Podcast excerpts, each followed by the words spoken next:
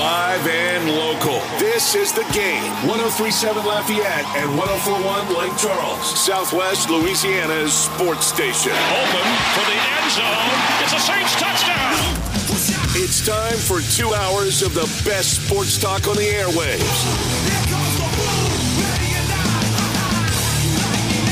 Here's your host, the blonde bomber, Jordy Hultberg. Good afternoon and welcome. Hope you're having a great day. It's a start of a new month, Wednesday, March 1st, the year 2023. Spring is about to spring, to sprung, or whatever you want to call it. Daylight savings time's right around the corner. March Madness is here. Uh, the time is right. We got a fun day planned for you and yours for the next two hours. So let's get busy as we begin, as always well, the main, my main man, uh, James Mesh, in the master control suite, sitting in that producer's chair with that big, all those buttons and screens in front of him, doing a magnificent job as he always does. He's on the campus of Delta Media, which houses KLWB, which is 1037 Lafayette. We're also on 1041 in Lake Charles, streaming around the world, 1037 thegame.com, 1041 thegame.com. And um, our hotline, the game hotline, 337 706 0111, 706 0111. And if you're in the Acadiana area,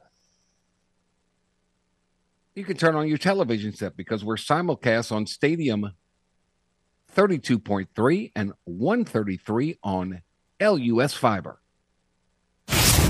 Did you miss the headlines of the day? Not to worry.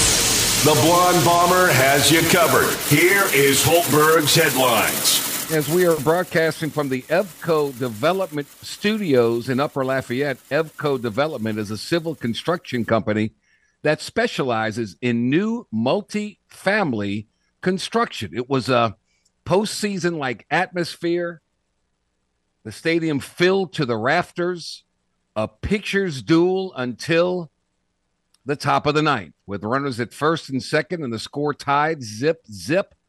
Gavin dugas stepped up bam in the clutch a three-run homer deep deep into the heart and soul of the texas longhorns. Christian little would come in make quick work of texas in the bottom of the ninth and lsu walked away with a three zip victory. Until that ninth inning the story of the game had been pitching thatcher hurd got the nod for LSU, his second start as a Tiger.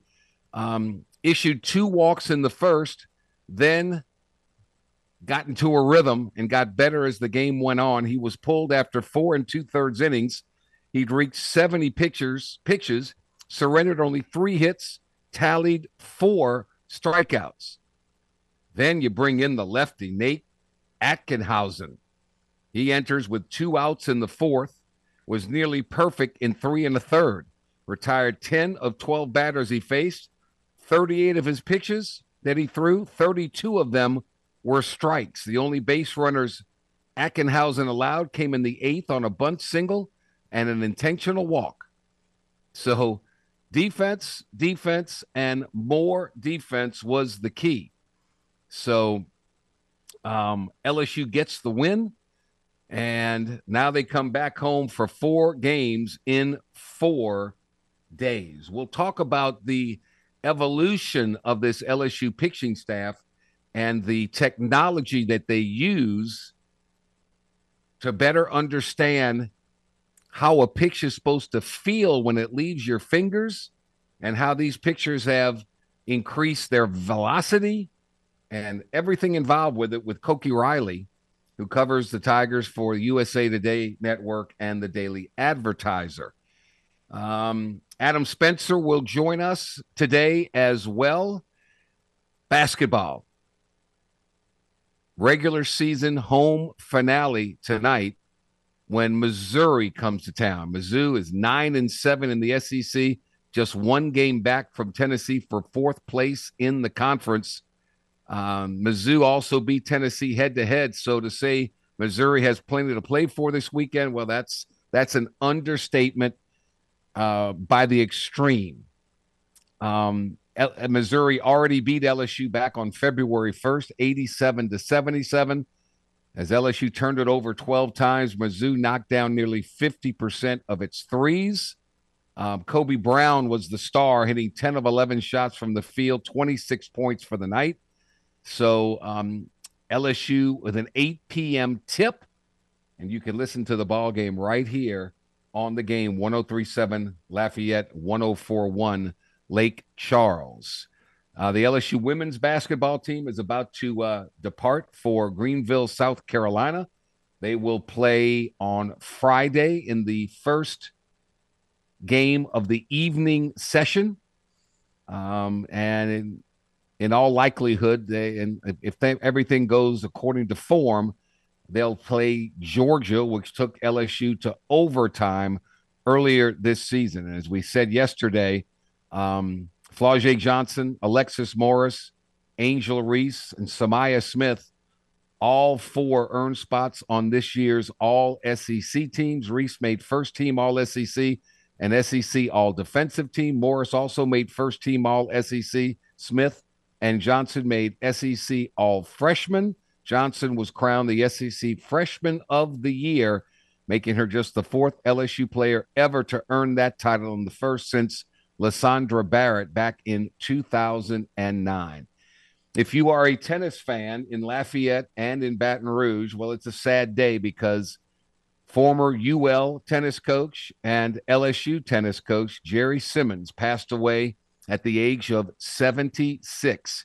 The winningest tennis coach in LSU history when he retired in 1999, a member of the Louisiana Sports Hall of Fame. Good guy, really good. He took UL tennis from nothing and made them the dominant team in the conference. And then he parlayed that into a higher paying gig at LSU. And the rest is history. Pelicans back in action tonight as they'll take on the Portland Trailblazers. Trailblazers lost last night, so they are one half game behind the Pelicans. Pelicans are in the 10th spot at 30 and 32. Portland is at 29 and 32. Meanwhile, it's a long anticipated debut of Kevin Durant uh, with the Phoenix Suns tonight as they're on the road to take on Charlotte. And more bad news for um, the Los Angeles Lakers. As first, we know LeBron James is out. Right now, Anthony Davis will not play against Oklahoma City tonight because of the right foot stress injury that already caused him to miss a chunk of the season. So LeBron James is out with a right foot injury, a right ankle sprain for D'Angelo Russell, and now Anthony Davis as uh, the Lakers look to bounce back against the Oklahoma City Thunder after their loss to the Memphis Grizzlies last night. Great opportunity for the Pels to try and make some distance, but uh, they've got to go play at Portland, and that's going to be very, very difficult to say the least. Um, Wilson Alexander will join us in hour number two at the three o'clock hour. Uh, we told you yesterday about the hiring of um, a new special teams coordinator, uh, John Jancic. Uh, before joining LSU staff in 2022, Jancic served as a defensive quality control assistant at Georgia, where he was part of that 2021 national title team. Bob Diaco, uh, who was a candidate for the special teams coordinator, apparently will join LSU as an analyst. Uh, Diaco served as a special teams coordinator on several occasions throughout his 24 year coaching career, and like Jancic, once worked under Brian Kelly as a defensive coordinator. So there you go with that. There's some news to pass along on one Tiger um, who's expected to play a big role in special teams, and that's Alabama transfer Aaron Anderson, the wide receiver who redshirted his freshman year with the Crimson Tide because of a knee injury. He will reportedly miss spring practice after having a minor procedure on that same knee. The word is that he had the procedure now so that he'll be at full strength for fall camp and the upcoming season. Um, So there you go. Uh, football dead period in recruiting ended last night, so LSU will soon begin begin bringing in prospects for visits.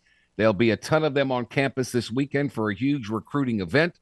Um, they'll bring a lot of kids in to watch spring practices, which begin in nine days on March the 9th. So the more, the merrier on that front. Um, bad news out of Athens, Georgia. Jalen Carter, one of the top prospects in next next month's NFL draft from the University of Georgia, has been charged with reckless driving and racing in connection with a crash that killed a teammate and a recruiting staff member. This uh, this occurred back on January 15th. Carter was racing his Jeep Trackhawk against a Ford Expedition driven by this recruiting staffer, 24 year old Chandler LeCroy, uh, which led to the January 15th wreck. So um, the announcement came hours after the Atlanta Journal Constitution reported that Carter was present at the scene of the crash and later provided shifting accounts of the wreck to the police. Carter is in Indianapolis at the NFL scouting combine. He'd been slated to speak with two reporters uh, as part of a previously scheduled media availability, but obviously uh, that got canceled. Reckless driving and racing are both misdemeanors in Georgia, um, subject to one year in prison, but most of the time it's done uh, with um, uh, without that and getting out and doing things inside, you know, in the public uh, to help others out. So we will see what happens along those lines. Um, Pistol Pete's scoring record is in jeopardy because last night in college hoops, the I'm trying to remember. Um, oh gosh, where is it? Where is it? Here we go. Here we go. Um, the young man from Detroit Mercy Davis uh, scored about 38 points. So he's now 25 be- points behind Pete with one more game to play in their conference tournament against Youngstown, who is the heavy favorite. But uh, there's a shot, 25 points, that um, he will become the all time leading points scorer in NCAA college basketball. Of course, he's done it in over 60 more games. I can go on and on and on. He's done it with, um, you know, with the three point line, with the shot clock, and all these things. Um, so, anyway, good good for him. And here it is. Here's the, here's the exact number. Um, let's see.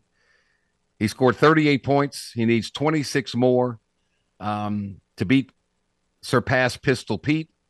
Um, They'll take on Youngstown State Thursday in quarterfinal action of their conference tournament. So he scored 32 against Youngstown in a home game. So it's all in all likelihood uh, he will get the job done, and good for him. All right, uh, busy day. Let's go over it again.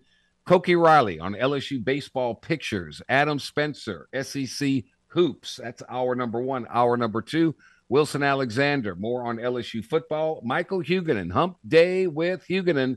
Much more around college hoops and college football. It's all coming your way.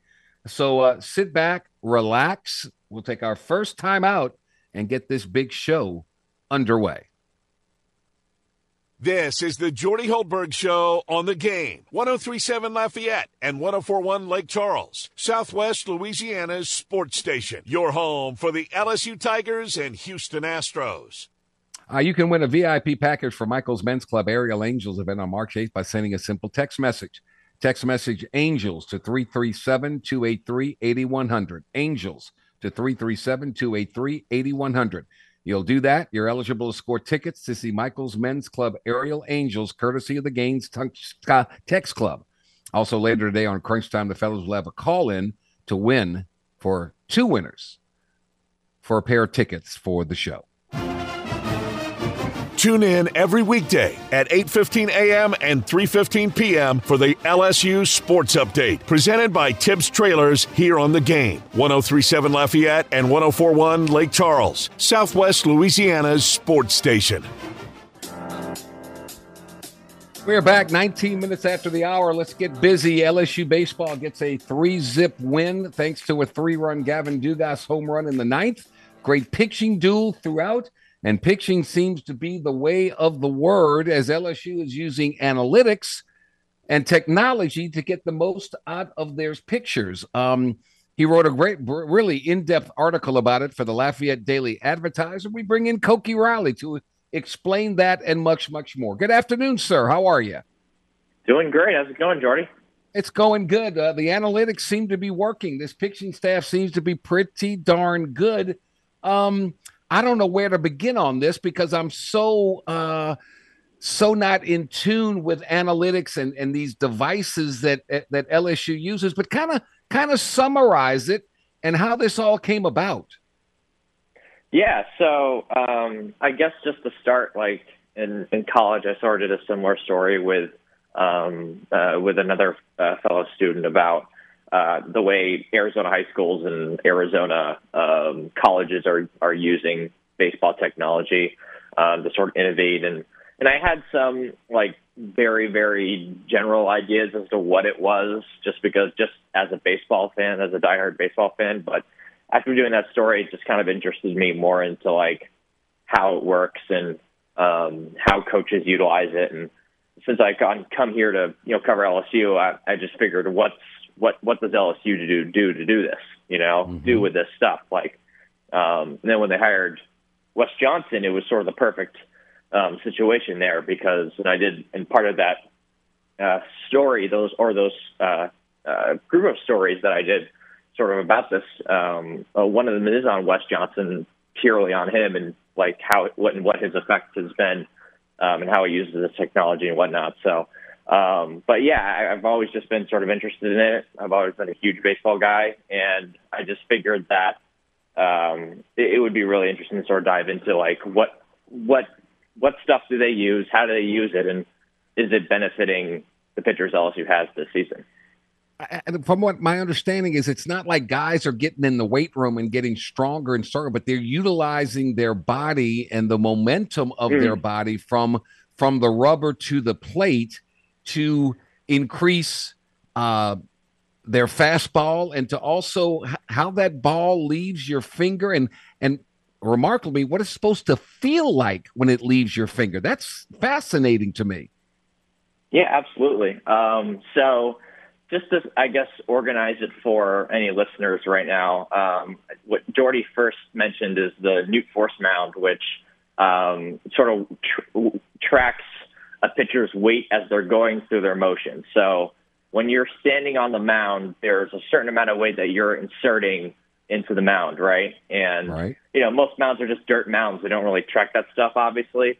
But right. in LSU's pitching lab, um, uh, which uh, which, which is I, I believe Aaron Nola helped put together, um, they it there's a sort of a it's so the mound can is is almost like a like a weight. It can track how much weight you're like you're forcing down to the ground. So yeah, like a mm-hmm. scale. Yeah. So through through that, um, basically through tracking that weight.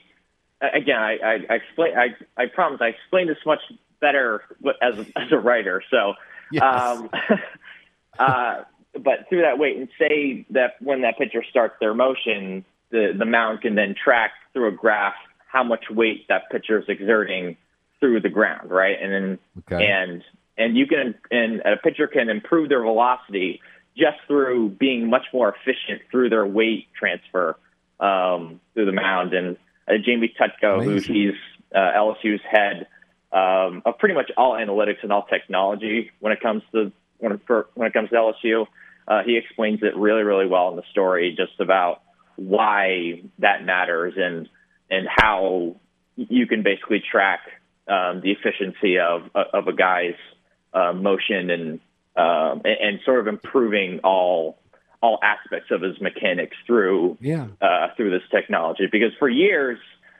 it was just stare at a guy and see, oh, you know, maybe you should put more weight on this leg, and maybe you should um, finish finish better on your follow through, right?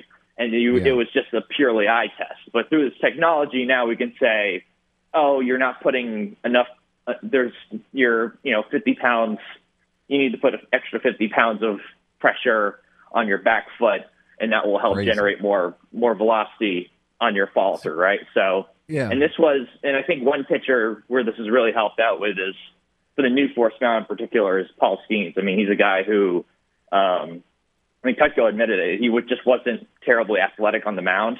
And mm-hmm. he was a guy who was throwing 95, 96 at Air Force, didn't really have this technology. But since he's come to LSU, now he's consistently in the upper 90s, 97 to 99, and has really transformed himself into a potential top 10 pick in this upcoming year's draft. And yeah a lot of that just has to do with the improvements he's made, um, not just athletically in the mound, but also just through just having more efficient mechanics um, and not, not not really the obvious stuff, just the tiny things like the weight weight, um, his, you know, transferring his weight better, all that sort of small stuff. So it's great. Yeah.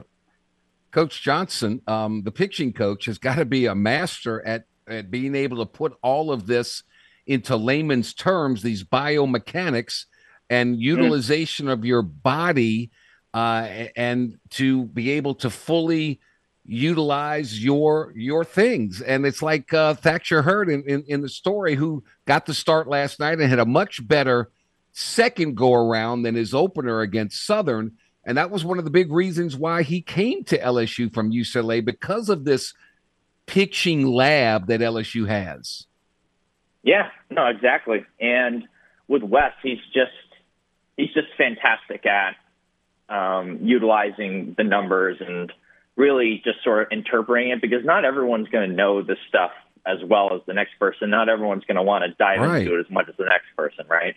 So right. I think a guy like Riley Cooper, I don't think I had this in the story, but a guy like Riley Cooper said that, you know, he he knows that they use the numbers and that Wes uses the numbers, but he's not quite as interested in getting too bogged down to it when and then on the other hand, there's a guy like Thatcher who literally comes to LSU because they emphasize this stuff as much as they do. So, um, and just to be able to make adjustments and, and make uh, real, you know, um, uh, mechanical improvements uh, without bogging anyone down in this stuff is that that's a real key to a yeah. lot of what Wes does. And um, Keep it um, simple. And I just, just as deep, yeah, just as deep understanding of that stuff and being able to compare it to major league pitchers since he was a major league pitching coach.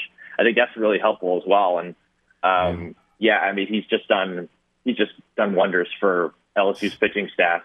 Uh, not just it's the a, numbers too. I mean, he hands out and, books to his to his players and all that sort of stuff. So, and I would imagine, I would imagine, Koki, that this technology will also, I hope, help eliminate uh, pitching arm injuries in the future. Maybe it can better utilize by utilizing their body better. There's not so much much on the arm and the shoulder and the elbow, and this will help eliminate some of those Tommy John surgeries that pop up so much. Yeah, yeah. I think you hope as it.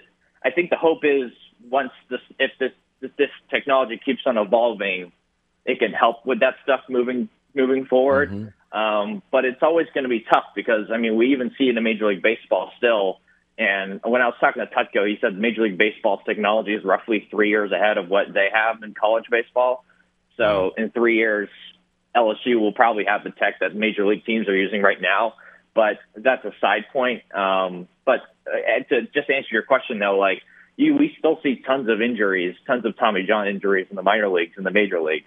Um, so it's still an inexact science as to how to keep these guys healthy, um, especially when we're when we've gotten to a point with baseball with pitching where we've just created such a, a perfect exact science as to how to really maximize a guy's potential, how to really increase his velocity while without having to him like you know drastically changing his weight or anything like that. How to you know create as much spin on the ball, you know yeah. understand understanding sequencing and what pitch works off what pitch best for each for each certain guy, knowing the exact numbers and science behind it. and it's it's why I've been saying Crazy. really the last couple of years that you know pitching's just so far ahead of the game, especially in the major leagues when Yeah. they're the hitters are using wood bats, right? Yeah, um, yeah. But I mean, it's Interesting it's really stuff. it's all man. really really fascinating stuff for me. Yeah, it, fascinating. And uh, and look, I know we we can't slight the hitters because I'm sure they have a hitting lab as well with with uh, more technology to help them understand, um, you know, the best way to become the best hitter you can. So maybe that's another story for you down the road. But man, way out of my pay league. I you know I don't understand all this stuff. But look, the way Nat Nate uh, Ackenhausen pitched last night, and Hurd and Little and Ty Floyd. Uh, so far, so good. It's pretty good pitching staff to date. That was a huge game last night. Yeah, no, absolutely. And to me, the shutout probably their toughest opponent um, in the non-conference schedule, at least before the NCAA Yeah. tournament. That's that's a really promising sign, especially given how much the staff struggled last season. Right. Um, and yeah, I mean, again, the, it's it, they're uh, this technology has been extremely helpful. Wes Johnson's been extremely helpful, but they also have talent. This team just has a lot That's more right. talent than they had last year, right? A guy like That's right. Christian That's Little right. would not be coming out of the bullpen in closing. You know, he probably would have been the, the number one starter on last year's team if you put if you plucked him uh, if point. he was on this team last year, right? So Yeah. um, they're they're just more talented, and even the guys returning from last season. Uh, look at a guy like I mean Grant Taylor. If he would have been healthy, he almost certainly would have been in the rotation and looked like a stud. And Ty Floyd's been, looked much better than he did last season, even though he's only come out of the bullpen as well. So. Um, yeah, this is just, uh, and Paul Skenes might be the best pitcher yeah. in college baseball. They, just got a ton of talent. Talent and technology equals wins. Koki Riley. Yep. Thank you, my friend. Nice article. Appreciate your time. Thank you so much. You're welcome. Koki Riley of the Daily Advertiser, USA Today Network. We'll come back. LSU basketball on the hardwood not, not on the hardwood tonight against Missouri. We'll talk about the state of hoops in the SEC with Adam Spencer next. This is the Jordy Hultberg Show on the game. 1037 Lafayette and 1041 Lake Charles, Southwest Louisiana's sports station. Your home for the LSU Tigers and Houston Astros. Uh, we're brought to each and every day by the great folks at ShopRite Tobacco Plus discount outlets. If you can't shop right at ShopRite, you just can't shop right at all. By Ducks, cleaning America's air from the inside out. By Eon, the premier touchless robotic laser body contouring device that helps you lose those unwanted inches along with permanent fat reduction there in Lafayette, Baton Rouge, and Mandeville. By the Louisiana Lottery, you can't win until you start playing. DC's Little Capital Exxon with their true soul food deli, home of the best cheeseburger your mouth has ever tasted. And by Cajun Chef. Turn up the taste with Cajun Chef hot sauce. Every day is a Chamber of Commerce kind of day when you're listening to the Jordy Hultberg Show. This is the game. 1037 Lafayette and 1041 Lake Charles. Your home for the LSU Tigers and Houston Astros in Southwest Louisiana. Right, we are back 36 minutes after the hour. LSU, Missouri, the final regular season home game for LSU as the SEC is winding down with the last games this Saturday and then the conference tournament. Adam Spencer, Saturday down south, kind enough to join us. One Tiger against another. Your alma mater against mine. Boy, I like your alma mater a lot better than mine. How are you, buddy? I'm doing all right. How are you, Jordy?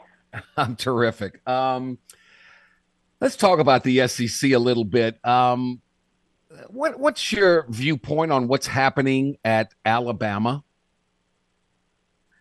Um, I think that uh, it's just being mishandled by the uh, the people in charge here. I mean, if the if the police don't want to charge Brandon Miller with anything, that's fine. That you know, that's what our entire country is based on. You know, innocent Right. until proven guilty. Um, but I mean, to just have like Nate Oats has just looked terrible Oh. during this. I mean, he just he's Yeah. just been awful. Like saying wrong place, wrong time when you know somebody got murdered, uh, and then you know just letting this this pat down celebration go. I mean, yeah, you would hope that your players are smart enough to not do something like that in light of the the tragic situation, but uh, if you're the one that's making millions of dollars and you're being paid to lead this team, I mean, you just you have to know what's going on there, and you just have to know how that looks. Yeah. And Yeah. Nate Oats has just been terrible throughout this situation. I mean, still still a great coach on the floor, but I think that this last couple of weeks has just really exposed how how weak he is at handling stuff off of the court. Would would all this go away if the Alabama administration said, "Hey, look, look, you and Miller, Oats and Miller, y'all just sit out a game and and and stay away, and we'll play the last game of the regular season. Then we'll bring you back for the tournament and go on for would that would that appease? I mean, I know you're innocent until proven guilty and all this kind of stuff, but would that help, or does Alabama just want to ride this us against the world? uh, like the like like UNLV did against back in the day when they were uh, so against the uh, the NCAA and all that stuff. Does Alabama ride that shot of unity into March Madness? What what do you do? If they try to make a, a murder a rallying cry, then uh, you know they're beyond help at that point. But you know, I don't Yep. I don't think that that's necessarily what they're doing. And to I mean, but like with with the suspension thing, yeah, I do think that it would help. You know, they they are in a situation where like you know it doesn't just because he hasn't been charged with a crime doesn't mean that you can't suspend him. Like players are players Right. aren't arrested for missing classes. Players aren't Yep. arrested for uh, for having bad grades, and they're suspended for that all the time. So if if there's a character issue, you know you can suspend a player. Uh, if Yep. he's involved in a situation that he shouldn't have been, you can suspend him without having criminal charges filed. So, you know, I am surprised that Alabama didn't go that route. Um, you know, even suspending him for a game or two last week. I, I just, Yeah. you know, now, but Well, now yeah. they've sort of dug in their heels, and now it is kind of an us against the world type situation. And uh, I just think that that's such a bad way to to play it. It just seems like a win at all costs. Um, that's exactly you know, that's exactly right. If and this is no offense on your basketball skills, but if it had been Adam Spencer in this case, and he was the tenth man on a twelve man team, he'd have been suspended and never played again this year, and they'd have gone on with it. But the fact that it's your best player and it's a, it's it's a once in kind of a lifetime scenario for this Alabama basketball team where they have a chance to win a national championship. It gives the appearance that winning takes precedence over everything and anything else. Exactly, and uh, you know this this is a young man, Brandon Miller here. That uh, you know he's because he's good at basketball. He's probably been told all his life that he can do no wrong, and uh, you know this Yeah. would have been a good learning moment for him moving forward too about you know consequences for being, as his coach put so callously, in the wrong place at the wrong time. But now Oh, you know there's gosh. there's nothing. Ugh. There's nothing that he. Uh, you know, if he gets away scot free from this, he's just going to continue to do his pat down Yeah. celebrations and his, you know, celebrate. You know, it, it's just he's not going to learn ridiculous. anything from this, and uh, that's that's a, a real misstep from the adults in the room. Yeah. All right, let's talk about some some games on the court. Um, Vanderbilt's at Kentucky tonight. Kentucky's really improved. They're 11 and 5. They were going to try and run Cal out of town, and he just said, uh, hold on. He, maybe he made some mistakes early on. Looks like he's got his rotation right. Tshiebwe's playing like he used to play. Um, I think Kentucky's back. What do you think about the Wildcats and their chances from here throughout March? Well, yeah, I mean, I think that they're doing uh, really well right now. Now that they have the the right point guard on the floor. Um, Yeah. Yeah, I think Yeah. that you know, even though Kason Wallace still has his uh, ups and downs scoring wise, what he brings is an intensity on the defensive end, and what he brings is uh, you know some great passing and the ability to get into the lane and be a triple threat, not just a pass or foul, but also to finish at the rim, um, which is something you know Sahvir Wheeler could either dish it or get fouled, but uh, you know he wasn't a great finisher late in games when the whistles start coming a little less frequently and uh, refs start letting people play a little bit more. So, Mhm. you know, th- I think that uh, I think I do think that there's a role for Wheeler on this team if and when he's able to return. I think he just had another minor surgery today or something, um, but I do think that there's a, a, a good role for Wheeler on this team as the backup point guard. But you know, you you got to have the ball in Wallace's hands, and I think that the results are speaking for themselves. As uh, Kentucky has now you know earned uh, likely a top four seed in the SEC tournament. So yeah, it's it's it's a uh, Vanderbilt can't be overlooked tonight because they're playing really good basketball. But yeah, I, I expect Kentucky to take care of business. I like Vanderbilt. I, I, I like their team. Uh, Auburn's at Alabama. Boy, it would be a huge win for Auburn, who I think is teetering tournament wise. Don't you? Yeah, I mean they finish up with uh, with Alabama and Tennessee, and uh, you know you lose both of those games. Now all of a sudden you're on the wrong side of the bubble. Um, so yeah. you know they uh, and so and if they lose both those games, they need to either they probably need to win two in the SEC tournament um, at least, um, maybe even get to the final. I don't know, but uh, yeah, I think that uh, you know they'll probably lose tonight. But now all of a sudden that uh, Saturday matchup against Tennessee doesn't look as daunting without Zakai Zeigler, um, who just tore his ACL. So yeah, I, I think that's that a, uh, you know that's a really tough blow for Tennessee. But Ooh, uh, you know, terrible. That's, yeah, that's something for uh, for Auburn to potentially be able to take advantage of score a win over a top 25 opponent and get to the 20 win mark and uh right. and, you know then have that for their resume. Tough tough blow for the volunteers. Your missouri tigers are at lsu i really like missouri. They're 9 and 7 overall 21 and 8 i've got them secure in the ncaa tournament. Do you? Yeah, I mean, I, would have them even as like a seven seed or six. Yeah. If they were if they were wearing a jersey that said Kentucky on the front, they'd be in the mix for a five or a six seed. No um, doubt. That's that's just the fact of the matter. But I think that they're going to be they're they're right now most most bracketologists have them as an eight or a nine seed. Um, and you know that's that's they they do look like sometimes they look like a non-tournament team. Sometimes they look like a team that if it gets hot can go to the elite eight. So yeah, you know this is uh, this is a very up and down the zoo team, depending on how the three ball is going. Uh, you know, they started 0 and 6 or something like that, like 1 for 11 at Georgia or something, and then, you know, lit it up and blew the Bulldogs out by 20 points right. in the second half. So, yeah, I think that uh, it depends. You know, I could see them struggling at LSU tonight because they do sometimes struggle early on the road. Um, it's just going to be can they stay in their rhythm and get the three ball going? But, uh, you know, they have a great chance here they have a great chance to improve their seeding because while Auburn has Alabama and Tennessee to finish the regular season, Mizzou has LSU and Ole Miss. So, oh yeah, they should yeah. go two and zero oh here. They should. They should. Will they? Right. Is a different story because, yeah. as you you know, Mizzou fans are used to uh, being kicked when uh, things are going right. So uh, you know, nobody nobody in Mizzou country is overly confident that they'll go two and zero, oh, but uh, they should go two and zero and really move up to that six or seven line, hopefully. So I got Alabama, Texas A&M, Kentucky, Tennessee, Missouri. I've got five locks in the tournament. I think Auburn has some work to do. Mississippi State, do you have them in the tournament? They're 20 and 10 but only 8 and 9 in the league.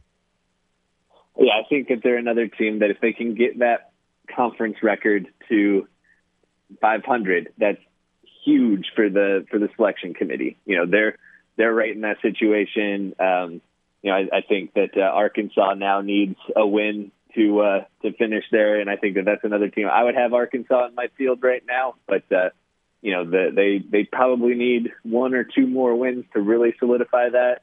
So uh, you know, Mississippi State and uh, Mississippi State, Auburn, and uh, and Arkansas are definitely teams that are right there on that bubble um, and can really either hurt themselves or help mm-hmm. themselves for the rest of this week and into that first round of the SEC tournament.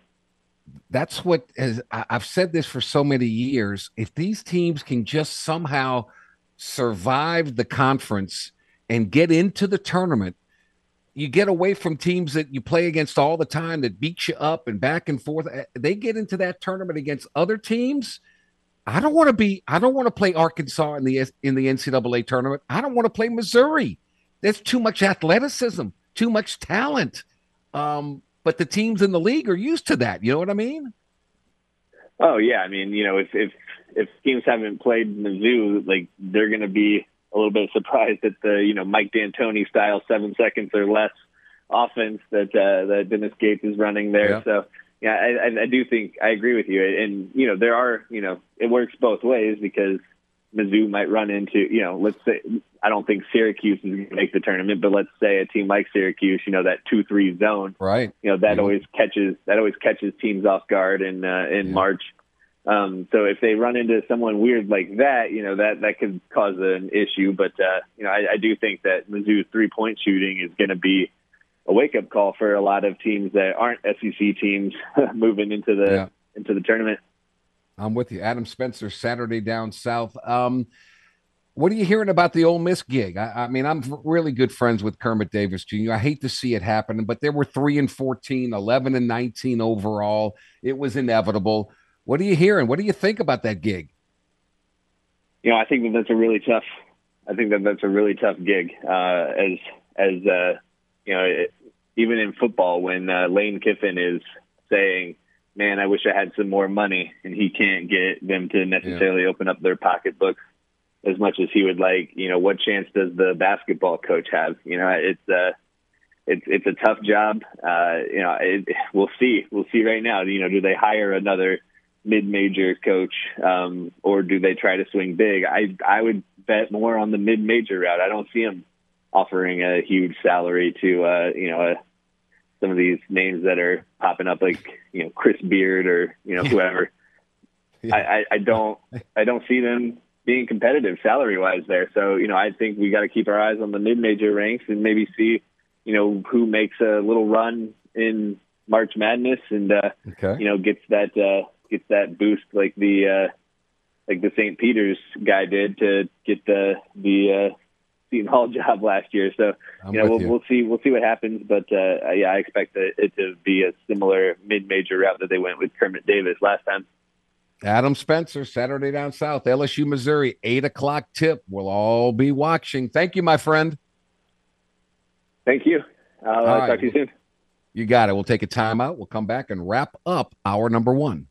This is the Jordy Hultberg Show on the game. 1037 Lafayette and 1041 Lake Charles, Southwest Louisiana's sports station. Your home for the LSU Tigers and Houston Astros. The monster trucks are coming back to the Cajun Dome. The tr- tr- toughest monster truck tour returns March 17th and 18th in the game. 1037 Lafayette, 1041 Lake Charles is a VIP package to the toughest monster truck tour. Enter in the game rewards club at 1037thegame.com. VIP package includes four tickets, access to the pit area, a merchandise certificate, lunch with the truck drivers on that Friday. It's the toughest monster truck tour. It's coming back, and you could win a VIP package courtesy of the game. Southwest Louisiana Sports Station. Don't agree with what Jordy has to say? Not to worry. He's always open to a healthy debate. Well, Dean, I'm, I'm glad that you asked that Actually, question. I'd like to jump in and take that one, Jimmy, if you don't mind. Have at it, Hoss. Give us a call on the hotline at 337 706 0111. Now back to more of the Jordy Hultberg Show on the game. 1037 Lafayette and 1041 Lake Charles, Southwest Louisiana's sports station. All right, we are uh, back as we wrap up our number one. And of course, um, all eyes in the NFL are at the NFL Combine and the fact that uh, Aaron Rodgers is out of the dark. Um, and that will set the pendulum for so much uh, in the upcoming uh, days as what happens with um, the NFL and quarterbacks and, and the like. Um, so he vows a decision is coming soon. He um he appeared on a podcast, the Aubrey Marcus podcast, who is a holistic type of a podcast, uh, and he promised it won't take much longer. I quote: "It's best for anybody who has an interest to make a decision sooner rather than later." Um, one day earlier, Packers general manager Brian Gutekunst said at the NFL scouting combine that there's been little or no conversation with Rodgers since they wrapped up their end of season meetings in mid January. But he goes on a podcast. He doesn't talk to the team that has guaranteed him nearly $60 million if he just plays for them for one more year. Um, geez, I'm, I'm like, I'm so tired of hearing about it year after year after year. Rodgers said, "quote I want to. I don't want to drag anybody around. Look, I'm answering questions about it because." They asked about it. I'm talking about it because it's important to me. If you don't like it, if you think it's drama, you think I'm being a diva or whatever, just tune it out. That's fine. But this is my life. It's important to me, and I'll make a decision soon enough.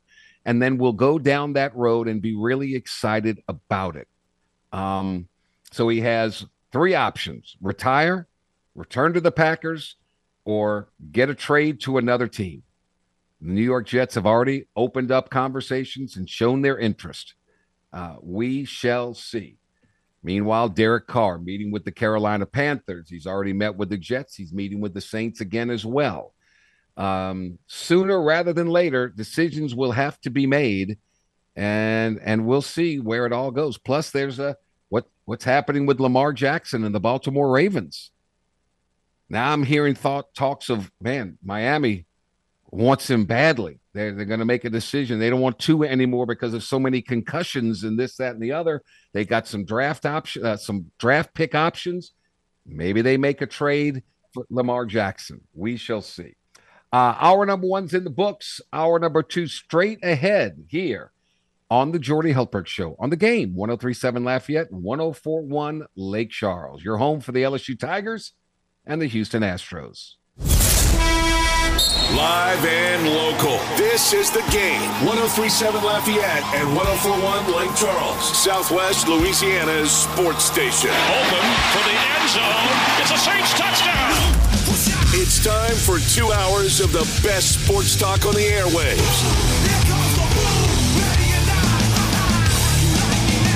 Here's your host, the blonde bomber, Jordy Hultberg. Hour number two of two and away we go on this um, Wednesday, March 1st, the year 2023. My main man, James Mesh, back inside the game studios in the Master Control Suite, spinning the tunes, pushing all the buttons. He's on the campus of Delta Media, which houses KLWB, which is 1037 Lafayette. We're also on 1041 in Lake Charles. We're streaming around the world, 1037thegame.com, 1041thegame.com. The game hotline is available at 337 706 0111, 706 0111. And if you are in the Acadiana area, uh, you can catch us on television as we're simulcast on Stadium 32.3 and 133 on LUS Fiber. We're broadcasting from the Evco Development Studios in Upper Lafayette. Evco Development is a civil construction company that specializes in new multi-family construction. Mike Huguenin will join us later on in this hour. Hump Day with Huguenin from on3.com. We're efforting to get Wilson Alexander from uh, The Advocate to join us, talk about uh, some new developments in the LSU football ranks. Um, John Jancek is the new special teams coordinator slash outside linebackers coach. Uh, I don't know anything about the guy. I don't know anything about his uh, recruiting acumen. Uh, I do know that he joined LSU staff last year as a defensive analyst and has been promoted to the role as special teams coordinator. He has over three decades of college football coaching experience. He was part of uh, Brian Kelly's staffs at Grand Valley State and Central Michigan, amongst other things. So let's talk about that and other things with the LSU football program with our good friend Wilson Alexander of The Advocate. Good afternoon, my friend. How have you been? I'm doing well, Jordy. How are you? I am terrific. So, uh, with spring football practice right around the corner, we knew it was inevitable that LSU would – and Brian Kelly would find his guy for the new role as the um, special teams coordinator. What do you know about John Jancek? Jancek has been in football for you know a long time. Uh, played defensive line at Grand Valley State for Brian Kelly in the late '80s. Then, um, as you might have uh, just said, you know, was a graduate assistant on his very first staff, the first time that Brian Kelly was ever head coach. Jancek was a GA, later came back to Grand Valley State to be his defensive coordinator. And so they've known each other for a really long time. Joined LSU staff last year as an analyst. Uh, he's been a, an SEC, a defensive coordinator at multiple stops, including Georgia and Tennessee, Colorado State as well. So a lot of experience here, and so you know, he's uh, has said in, in the press release that he also has experience with special teams, though you see a lot of experience on his resume on the defensive side, and then, so that you know really explains, I think, why he's the outside linebackers coach. Um, and then they're going to, in terms of special teams, it'll be interesting to hear more from Brian Kelly and, and whoever else about exactly how that gets coached, because you know sources told me that analysts would be helping him out. To what degree we're going to have to kind of see how that plays out, because of course analysts can be coaches on the you know coach on the field now. Um, they already did, but now it's you know fine and legal for them to do so under NCAA rule. And so LSU will be using some analysts to help coach special teams as well. One of those might be Bob Diaco, who um, is joining the staff as an analyst and will assist with uh, special teams. And he, like uh, Jancek, worked for Brian Kelly. So all you got to do is fat, is look at all the staffs that Brian Kelly's had or any coaches had, and you can usually pick, pick and pluck someone from their past that they feel comfortable with and have a relationship with, and, and so so that's pretty good. Um, Wilson Alexander, the advocate, with us, sticking along special teams. One guy that uh, was part of the portal who was uh, anticipated to be play a heavy role in the return game. Alabama transfer Aaron Anderson. What's the latest with that guy? Yeah, Anderson, he had an injury last year at Alabama. I believe it was a knee injury. Um, it really limited him last season, and he didn't play uh, for Alabama a year ago. Um, it sounds like that is maybe you know still uh, an issue. We have seen him working out with the team uh, during the winter. Um, you know, there's pictures that LSU put out of him running and lifting and those kinds of things. But it sounds like he's going to miss some time. Um, I don't expect him to be a full participant during the spring. Uh, we'll find out, you know, have to find out more exactly about when he can come back. It doesn't sound like it's something that's going to affect his status for next season, um, but right now that's just kind of what we what we know about it. Wilson Alexander with us. Uh, were you surprised about the Sevyn Banks news? They kind of kept that quiet, and then just all of a sudden it kind of got released, and he's declared for the NFL draft. So it's a whole new secondary again. Yeah, this isn't something that caught LSU off guard. I want to you know be upfront and clear yeah. about that. It's more something that just people didn't know until now. Um, but this was a decision that the source told me, you know, happened back in January around when everybody was hitting that deadline to for underclassmen to declare for the draft. Now, Sevyn is not an underclassman. Uh, he was a fifth year senior when he got to LSU. Had an extra year available to him this fall if he wanted it because of his medical, uh, you know, issues last year with his neck injury and everything. He would have had another year if he wanted it. Uh, and but he just decided not to use it. But his it was a sort of situation where he didn't have to formally declare for the draft, and he never made any sort of public announcement, and nobody. Um, this is kind of on us as reporters. We didn't like know, you know, and back in the mm-hmm. time, and so. Um, but when I was, you know, doing some research and stuff here recently, and um, about the draft, I, I was able to find out that he had, you know, had, had entered it, and so um, this isn't, yeah, you know, it isn't catching LSU off guard. Um, but it is still definitely, like you said, a remade secondary completely. Now the only returning cornerback is LaTerrence Welch, uh, rising sophomore. Uh, you got the four transfers coming in, the three freshman signees coming in, and LSU. It's going to be the most fascinating battle of spring camp and probably into yeah. the preseason as well as who plays at corner. Um, but yeah, Sevyn will be off to the NFL. Um, you know, for him, uh, a couple of injury riddled years after being possibly uh, you know, kind of a rising into that first round draft pick conversation after being a starter at Ohio State, trying to just kind of go ahead and get into the league. He's 24 and prove that he can do it. So, yeah, um, very fascinating. I, I think uh, Wilson Alexander, the advocate, I think secondary is going to be highly watched. Of course, the quarterback situation is going to be highly watched as well. How does Brian Kelly uh, and, and his offensive staff handle that? Uh, with Garrett Nussmeier, how uh, you know is it a competition? Uh, is it not? I, your guess is as good as mine. I don't know. I'm I, I kind of like Jayden Daniels. Um, he wouldn't be coming back. I said it before. You know, he wouldn't be coming to LSU if he didn't think he was going to play, and he wouldn't have stuck around if he didn't think he was going to play again. So I, I, I don't understand what the, all the issue is. I think you know we'll, we'll see if Nussmeier gets to play meaningful snaps next season. That's I guess that's the question mark. Or is LSU just telling, look, your time is coming. Just keep developing, keep learning, keep understanding. Your time is coming. I don't know. Yeah, I don't. There's a lot of question marks still in terms of how else he's going to handle that because we heard Brian Kelly the last time he spoke after the Citrus Bowl say Jayden Daniels is our number one quarterback and there's no controversy here, but at the same time, that LSU needed to keep an open mind because they have two really good quarterbacks, um, and that uh, Garrett was going to get a chance to compete. So it's going to, you know, we're going to have to just kind of see in the spring how that unfolds. Something I'm interested, you know, and want to ask Brian Kelly about next time we get to talk, talk to him is that very thing is what exactly does that look like for Garrett Nussmeier? What kind of reps is he getting um, to figure that out? Because and it'll be certainly something that's uh, fascinating to follow. Because yeah, Jayden Daniels is the person I think everybody expects to take the first snaps against Florida State. He had a really good year last year. As much as he still yes. needs to develop as a downfield passer, he was was quite productive. And so I think it's probably a situation where you know, Garrett Nussmeier, okay, let's maybe LSU gives him the chance to compete and see if he can make this more of a uh, turn this into any kind of con- quarterback controversy and sort of force mm-hmm. LSU's hand in a way to say like, look, we've got to get this guy on the field somehow. Because otherwise, you roll out Jayden Daniels out there and, and you're probably doing okay on offense. Um, but if Garrett is just somebody who can't be left off the field, then you know then it becomes more of a conversation. And call me crazy, but I don't know if you're going to see. You know, if I'm the coach, and of course I'm not, but if if I'm Jayden Daniels and I want to go play at the next level, I'm telling Jayden Daniels, I don't care what, you're not going to run at all in spring practice. You're going to stay in the pocket and you're going to be a pocket passer.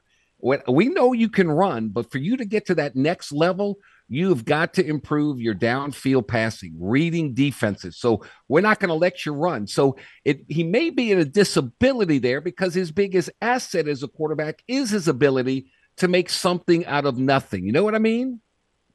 Yeah, I do. I hear you. I mean, that is his uh, the thing that sets him apart as a football player is his ability to be creative with his legs.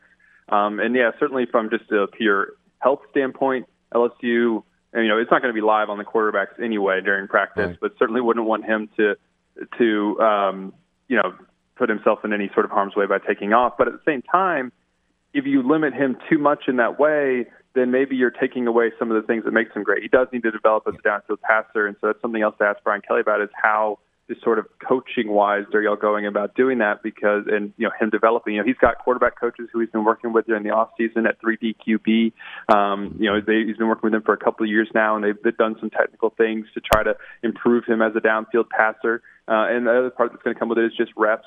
Um, you know you want him to get more aggressive because we heard Brian Kelly you know talk about it a lot last year. Um, but at the same time you know, you don't want him to completely erase and just stop running altogether. Um, right. It's just it's just finding that balance with him.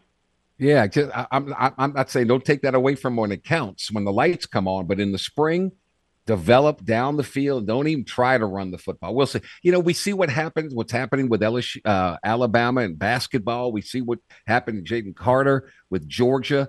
These off the field incidents. Um, I, am not trying to jinx anything, uh, Wilson, but seems like Brian Kelly and his staff had this thing kind of um, kind of under under control. You know what I mean? It just kind of they let's not step outside the lines. Let's let's keep everything.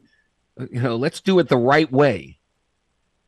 Yeah, maybe knock on wood anytime yeah. you, you, say it, right? Just because yeah. um, there's so many different factors that played into both of those situations at Alabama and at Georgia. And of course, the first thing is just that people died in both of those uh, situations, and, it, and, and that's just uh, terrible for those families yeah. and, and the people who knew them uh, well, and and so it, those are really complicated. Uh, I think in both ways, both for Alabama uh, and and the woman who died there with the shooting, and then the car accident at Georgia. Um, and it, it, and things can just flip in a minute because I mean we saw LSU, you know, uh, Wayde Sims, you know, die uh, on the basketball team a few years ago, and so you know it, it's it's it, it's hard to say that just you know one coach can like prevent any of that kind of thing from happening because um, sometimes it just does even as even if your program is just as clean as a whistle. So um, just keep knocking on wood. I think to make to, if you're an LSU fan, just because you know you, you just want everybody to to stay in uh, good you know legal standing and, and in good health sure. and and um, hopefully nobody finds themselves in any of that scenario in, anywhere really, not just LSU. You're right. Um, March 9th is the start of spring practice. Take me back a year ago. What uh, what kind of access did Brian Kelly allow for the media in his first spring uh, soiree? There was quite a bit, quite a bit of access, which was great for us, and I, th- I hope also the the readers were able to really feel Absolutely. that as well, um, based on the coverage, because we were able to get a good look at sort of the formation, the beginning, early days of a program um, as LSU made that change to, under Brian Kelly. So there was a few completely open practices, which I had never experienced on the college level before. Um, start to finish, we were allowed in there, which was was really great.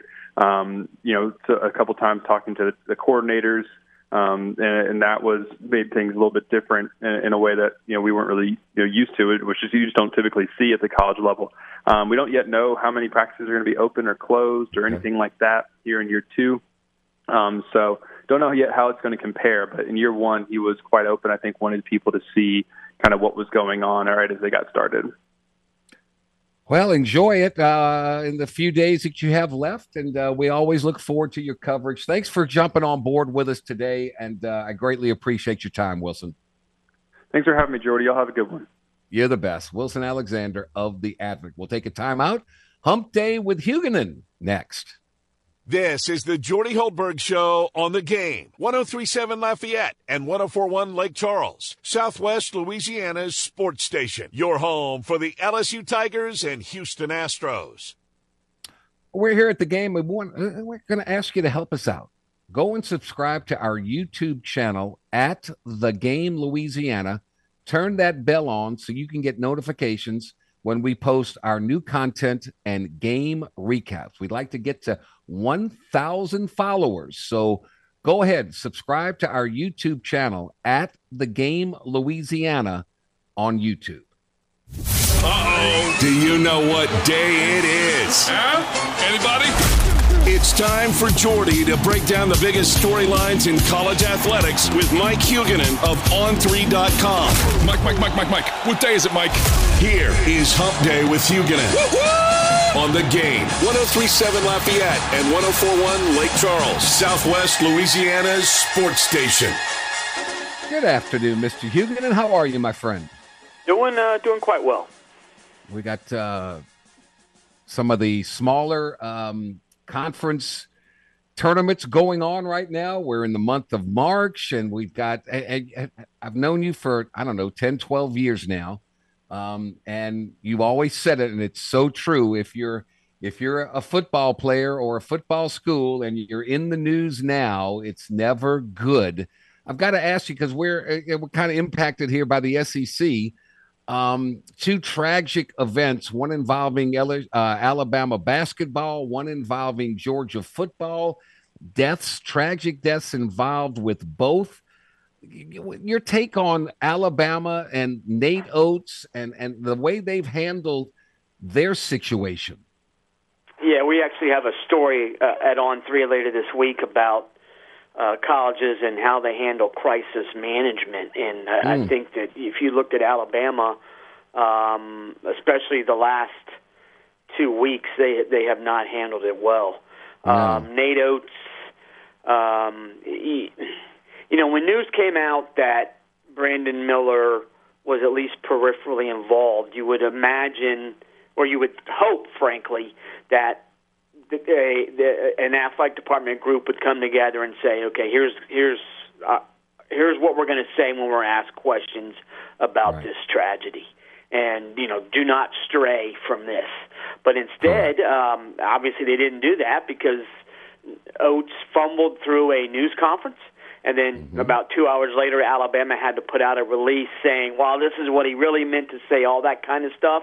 And then you had last Saturday where a supposed pregame ritual um, mm. garnered even more attention. And you're thinking, if this was a pregame ritual all season long, then why didn't immediately after the shooting happened someone go to these players and say, "Don't be doing that anymore"? It's a it's a horrendous look, and it's it's sort of mind blowing um, that that Alabama has handled this situation in the manner at which it in, in which it has. And I think that you know every NCAA tournament there are teams that everybody wants to win and teams that everybody wants to lose. I think Alabama, uh, other than Alabama fans, um, yeah. is, is going to fall into the latter category because I don't think they've handled this well. And the Georgia situation, this you know, this could impact Jalen Carter's draft status. No doubt. And that's, you know, the, the amount of money involved. I will admit I'm not as well uh, as not, I'm not as up on what's going on in Athens as I am what's going on in Tuscaloosa. But right. yeah, it's, you know the the combine's going on. People talking about who's going first, who's going second, who's going in the top ten, who's going in the first round, how much money these guys are going to be making, and that's not the conversation around Jalen Carter right now. I'm with you, Mike Huguenin On3.com. Tennessee. Um, got their results as the NCAA imposed some uh, show cause penalties on four ex Tennessee staffers um, under the guidance of Jeremy Pruitt as the head coach. Uh, that's not going to affect Tennessee uh, in, in, its present form, right? It shouldn't. Uh, I think the show cause penalty that to me is an effective deterrent because if you're a coach and can't you can you, you're not allowed to coach that's your that's your livelihood. You're messing with it. Right. So um, that's uh, to me has always been, as well as fining schools multiple millions of dollars when they break NCAA rules. You know, the the vacating of wins. That that's the dumbest thing I've ever heard. Um, yeah. If you hit a school in its pocketbook, and if you hit coaches in their wallets, that's that's what gets people's attention. And the show cause aspect means these folks can't coach for a while at an NCAA school unless they they prove to the NCAA that the actual show cause penalty might not should have been um, granted in the first place. And there's an appeal mm-hmm. process and all that kind of stuff. But again, you're hitting somebody in their wallet, and that's that tends to get people's attention rather quietly, the tenure of Mark Emmert as the president of the NCAA has come to an end, and the incoming president, Charlie Baker, um, began his presidency today, March the 1st. Um, boy, there's a lot of issues. He takes over the head, uh, facing internal, external turmoil. What, what, man, what's his biggest challenge, in your opinion? I think it's to get everybody in the NCAA on the same page. Uh, for one, uh, I think there's a problem with the NCAA. Well, there's a lot of problems with the NCAA, but I, something that you and I have talked about over the years. All schools are not created equal, and the NCAA for too long has sort of tried to pretend that, that they are. And I think you, you and I have discussed this. The the athletic director at Caltech, it's a Division three school and she said in early 2021, um, you know, it's time for us to realize we're not all in the same boat, and that seems, yeah, no, no joke, but it, it logic.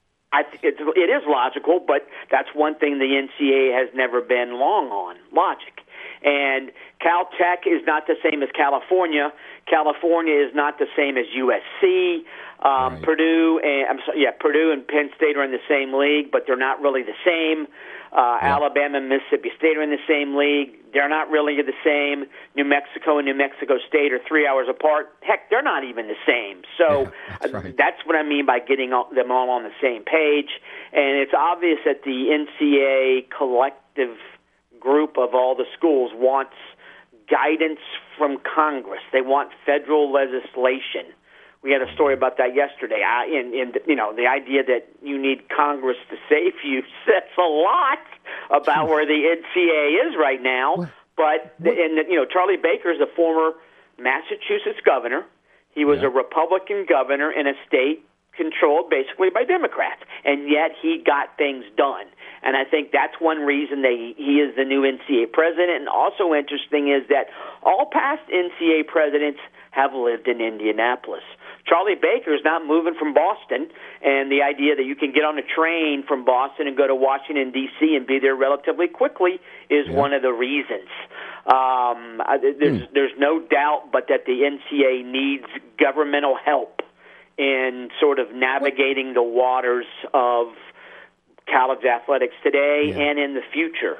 And I think by hiring a, a he's he, they've hired an out and out politician a right. politician that's gotten things done despite again you, you have to have in this political era if you are a republican governor in a democrat controlled state and got things done it's obvious that you're well liked and you know how to navigate bipartisanship.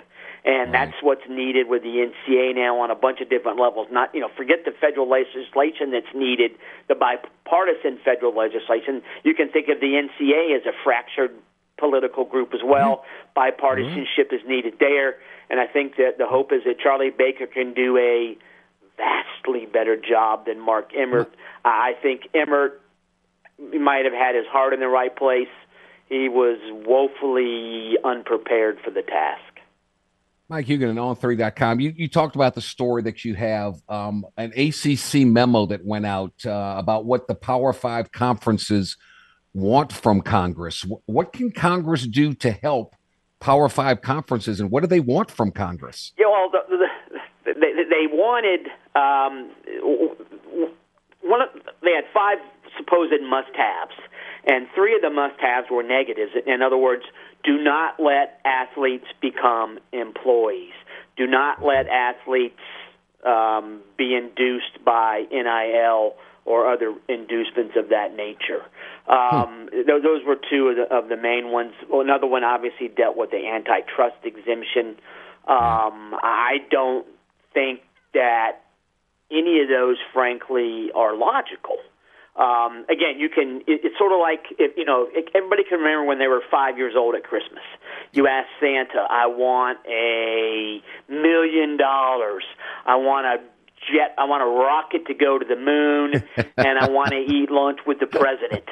Well, you know, you're five years old. You can ask Santa for that, but Santa's going to go, "Okay, no problem," and then you know he'll look at your parents waiting in line behind you and like laugh and yeah, right, whatever. That's sort of what to me the the Power Five is. It's a five year old kid at Christmas thinking it's going to get all these things and it ain't getting any of it, um, and might get coal in its stocking. So it's it, again that the, the governmental aspect is why Charlie Baker's in in position uh, as the new head of the NCAA. But I think if you know if, if you're a hardcore college sports fan or a casual college sports fan. You have to look at the goings on in college sports today and have a feeling of unease in a way. Um, no, it's never going to be like the 1970s or 80s again, and I think everybody, frankly, is fine with that. But the amount of change that's occurred in the last two or three years, frankly, without NCAA oversight, um, is a problem. And you and I have talked many times in the past the NCAA is a toothless organization that never looks right. ahead. It's a right. very reactive instead of being a very proactive group. I think the hope is that Baker can make them proactive. But if the NCAA had been proactive in the last 20 years, we'd be in like year two or three of, it, of the NIL era instead right. of being in year two. They should yeah. have. This should have been started the last century frankly, the late 90s, early 2000s. But the NCAA was dragging its foot, dragging its feet, kicking the can down the road, and right. the chickens have come home to roost. And where they're roosting, the NCAA does not like. Mike Huguenin on3.com. We'll take a quick time out here when we come back. Might Alabama be the most overhyped team in the SEC? Say what? We'll get Mike's thoughts on who's hot, who's not, quarterback battles as we roll on with another edition of Hump Day with Huguenin after this. This is the Jordy Hultberg Show on the game. 1037 Lafayette and 1041 Lake Charles, Southwest Louisiana's sports station. Your home for the LSU Tigers and Houston Astros. Brought to you each and every day by the great folks at ShopRite Tobacco Plus Discount Outlets, over 60 of them in southern and central Louisiana. If you can't shop right at ShopRite, you just can't shop right at all. By Ducks, cleaning America's air from the inside out. Eon, the premier touchless robotic laser body contouring device that helps you lose those unwanted inches along with permanent fat reduction. Locations in Lafayette, Baton Rouge, and Mandeville. By the Louisiana Lottery. Dude, you can't win until you start playing. DC's Little Capital Exxon. So much inside, including their true soul food deli, home of the best cheeseburger you've ever tasted, and by Cajun Chef. Ah, turn up the taste with Cajun Chef hot sauce. Download the free Game mobile app from either Android or Apple services so you can take the Blonde Bomber with you always. This is the game. 1037 Lafayette and 1041 Lake Charles. Your home for the LSU Tigers and Houston Astros in Southwest Louisiana. 36 minutes after the hour, part two, Hump Day with Huguenin. Uh, Mike, um, I'm going to read you one um, SEC writer's thoughts about Alabama, um, and it said, "quote Never mind its championship history." The Tide don't know who their starting quarterback will be, don't have a proven elite wide receiver, don't have a dominant running back, yet it's a popular pick to win the SEC West and make the college football playoff. It's not overrated, it's very overrated. Your response? I think that is incorrect. I mean, this this this is still an extremely talented team. Um, yeah, do, do they have a quarterback as good as Bryce Young? No, at least not now. They don't. Um, right. Their running backs, I don't think there's an elite running back on that roster. I don't know if there needs to be an elite running back on the roster, though. Um, and, and yes, there's some concerns at receiver. Heck, but, but everybody has those. Yeah, um, that's right. This is still a roster that, top to bottom, uh, is second, first or second best. I'm talking total, that all 85 scholarship guys, first or second best in the league and top three or four in the nation. Plus, they got a great coach. Um, yep. Yes, there's some question about the coordinator changes. That that adds a little bit of intrigue for sure, but I, I don't think that's a very overrated team. No. Okay. Why do I think uh, Billy Napier has yet to see the worst of times at Florida? Yeah, I think there's there's some there's a I think there's reason to think that. Um, I don't I don't think much of Graham Mertz, the the quarterback who yeah. they're evidently gonna gonna go with. Um, the receiving corps needs at least one freshman to come through in a big way. They need to make sure they don't have any injuries along the offensive line. Um, I think defensively they're going to be more talented, unquestionably, than they were last year. But they also got a ton of young players that need to step up. Um, they open at Utah. Um, one saving grace for Florida in that game is that Cam Rising will be coming off uh, surgery on his ACL and might not be 100% if he plays at all. So, um, well, if he, even if he does play, he's not going to be 100%. So, um, Utah is another team looking for a established running back. Their receiving core um, is not very good. They do have good tight ends. So, Florida could get off to a difficult start. Um, I still think that they're better than Vandy, even though they lost to Vandy last year. I think they're better than South Carolina. But uh, yeah, I think you can make a case either way that mm. Florida's the fifth best team in the East or the third best team in the East. Wow. Um, everybody's going to have Georgia at the top. Tennessee's probably good number two. Um, Kentucky has has their best gone. They they're relying on another transfer quarterback and from North Carolina State and Devin Leary. Um, I would think South Carolina, with the progress they made last year, I don't know how many people they lose, but it seems like Beamer's got them heading in the right direction. How do you rank the the SEC East? Uh, South Carolina's main running back for Division two transfer. Um, okay. Their offensive line last year was not very good. Um, defensively, they, Zacch Pickens is gone. Um, their two best starters in the secondary are gone. Uh, and yeah, yeah, South Carolina ended the season beating Clemson and Tennessee. Florida blew their doors in. Um, okay. And you're like, wait a second, that's but that's true. Florida blew their doors in. Um, it, yeah, I think the SEC East. Yeah, Georgia's going to win. Tennessee's going to finish second. No idea who finishes third, fourth, fifth, sixth, and I think Vanderbilt is going to be the weakest team. Um, but I think there is a, lo- a heck of a lot of intrigue in, in that division. Um, Missouri's got some intrigue. Eli Drinkwitz is still there. He's given up his play calling.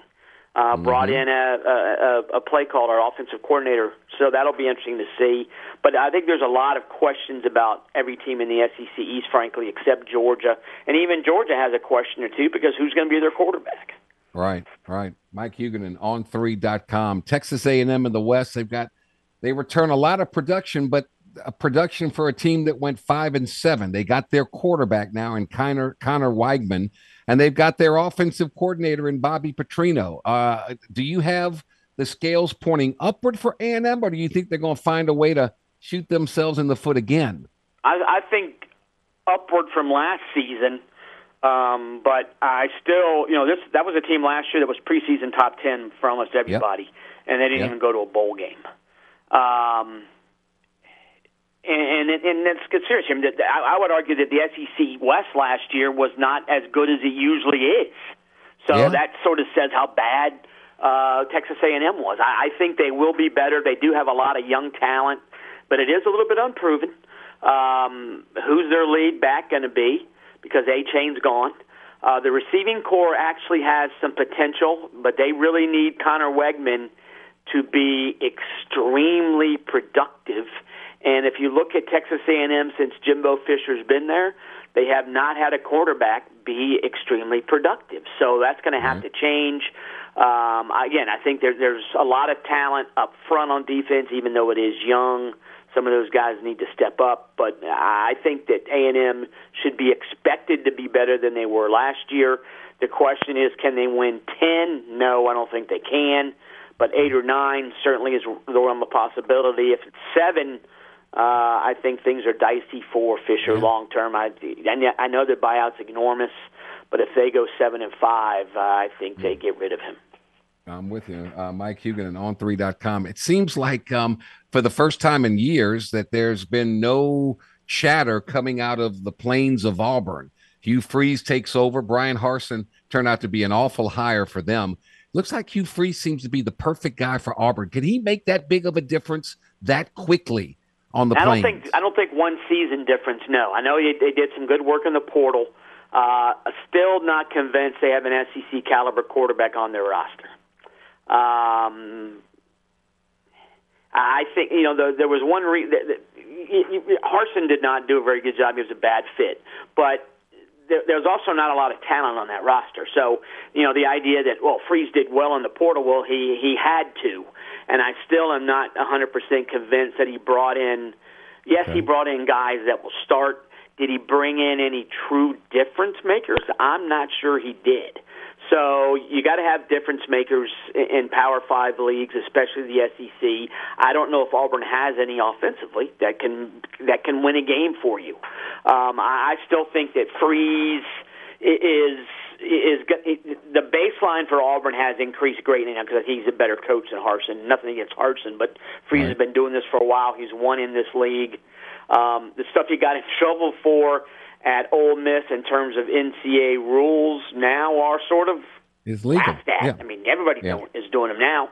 Um, I think that Auburn's going to get better. I just don't think that this year, this Auburn team, as it currently is constructed, uh, is a team that can that can challenge even for second. I don't even think third in the SEC mm-hmm. West. I think they're a bottom half of the division team.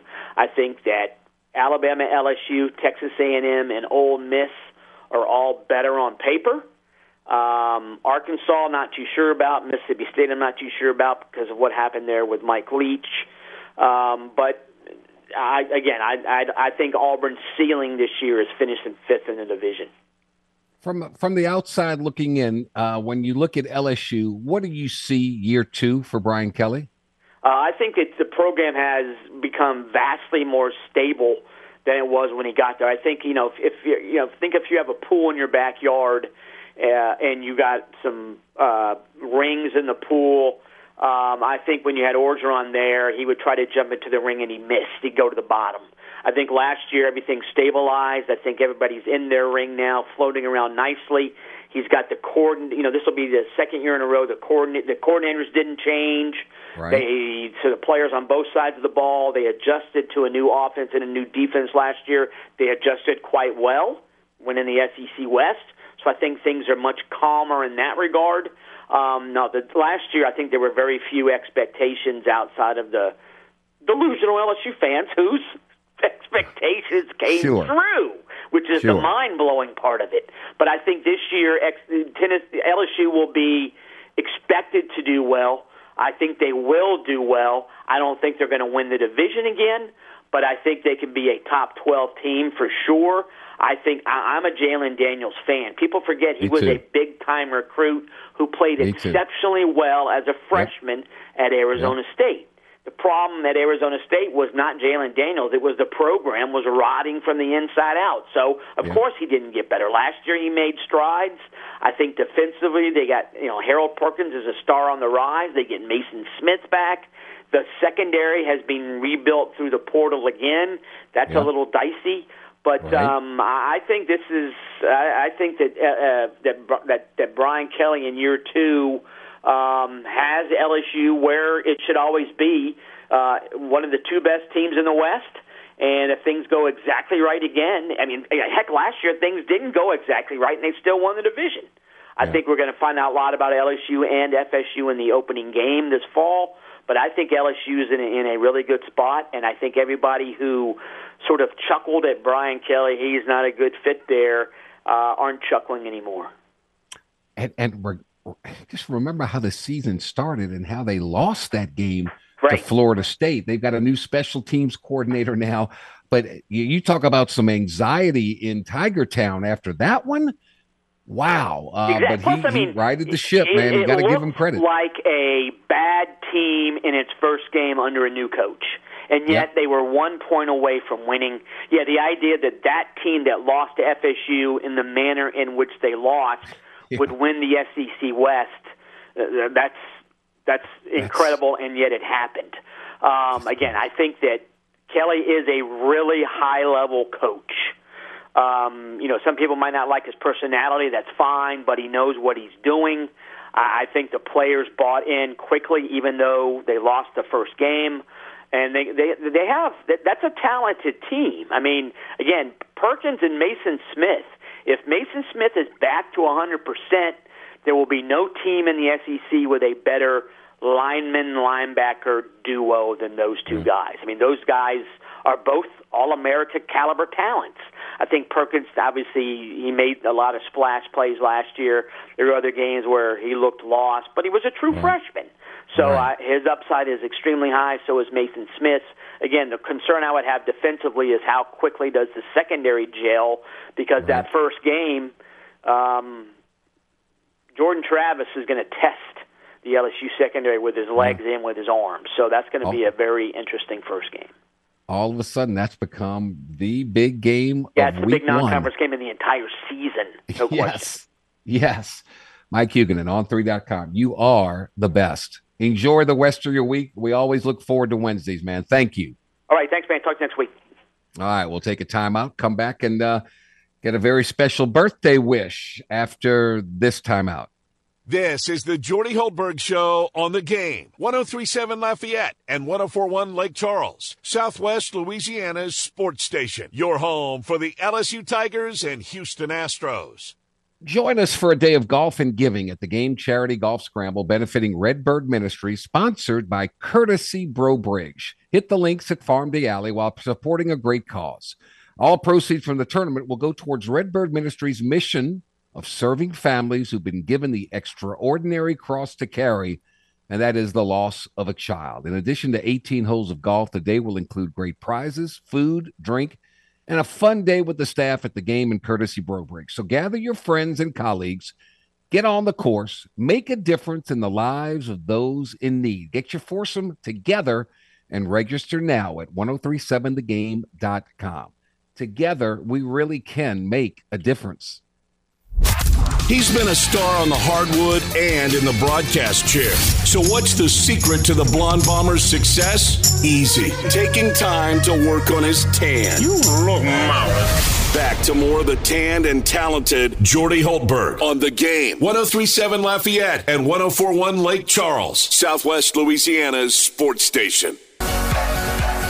At 54 minutes after the hour, I just received an email from my coach, Dale Brown, and it just saddened me to no end. Um, Leonard Mitchell, one of the stalwarts, as a freshman, came in from St. Martinville, uh, came to LSU to play basketball, was part of that 1981 Final Four team.